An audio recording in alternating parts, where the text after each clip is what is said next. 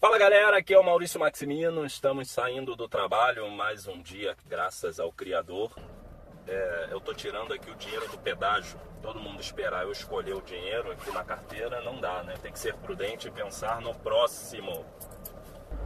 E hoje eu quero falar de uma coisa que eu vi compartilhado, né? Uma sobrinha minha compartilhou. Ela tá entrando agora na universidade e já tá recebendo aquela doutrinação que a gente já conhece. A vibe de resolver os problemas do mundo, acusar o mundo de estar errado, esse tipo de coisa. E aí tem um cara que eu não conheço, não sei quem é, que postou no Twitter dele mais ou menos assim: as escolas deveriam ensinar educação sexual, deveriam ensinar noções de inteligência emocional, educação financeira, noções sobre distúrbios psicológicos. A escola deveria ensinar noções de culinária, primeiros socorros, fazer debates sobre religião, política é, e etc. Mas a escola não ensina nada disso. Ela só ensina tabuada, como se tabuada servisse para alguma coisa na vida.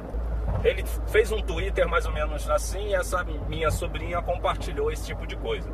Bem, assim como ela, um monte de gente compartilhou e tal. Mais uma vez, eu não conheço o cara, então não estou falando mal dele, porque como você tem que falar mal de alguma coisa, você tem que conhecer. E se você vai falar mal de alguém, você tem que falar dentro da regra do jogo desse alguém. Se você vai falar mal, é, sei lá, de Kardec, você tem que conhecer Kardec e falar mal dele dentro das regras de Kardec.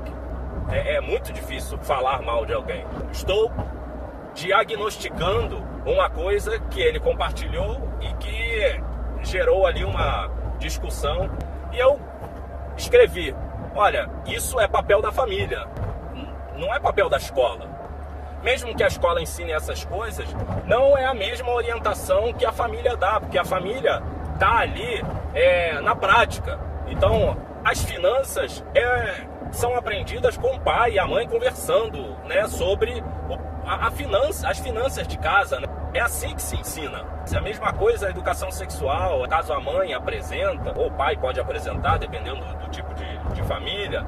Aí a sobrinha lá retrucou: Olha, mas nem todos tiveram uma família estruturada como a sua.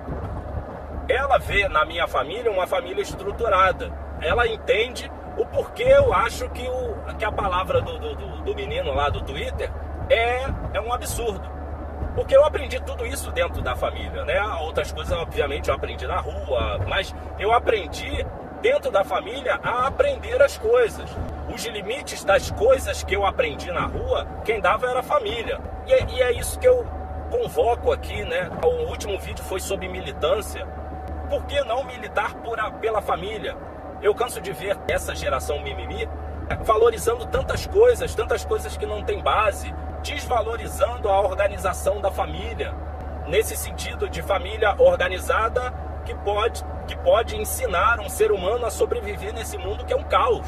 Para viver nesse mundo bem, alcançar a felicidade, como a gente diz aqui, ter maturidade, inteligência emocional, como ele chama. Se eu não tivesse a minha base, eu seria um problemático. E, e ainda mais com essa minha cabeça, meu Deus do céu, não sei nem onde eu estaria.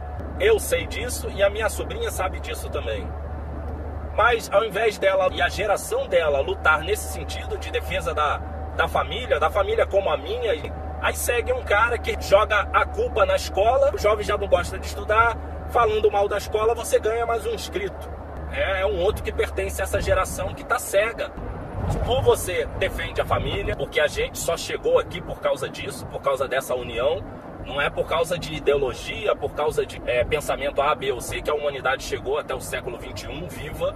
Tem que defender isso. Tem, como, eu, como eu falei numa postagem no, no blog, mauriciomaximino.com, o ordenamento da vida segundo a internet. E lá eu falo que os seres humanos estão deixando de ter amigos, alguns deles estão deixando de ter amigos nas redes sociais e passando a ter inscritos ou seguidores. E você deixa de ser meu amigo, passa a ser um seguidor, passa a ser um número passa a não ter uma personalidade.